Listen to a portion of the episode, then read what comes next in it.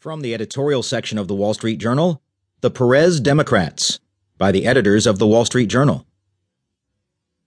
Meet the Donald Trump-era Democrats, same as the Barack Obama Democrats. That's the essential meaning of the election Saturday of Tom Perez, the Obama labor secretary and man of the left, as the new head of the Democratic National Committee.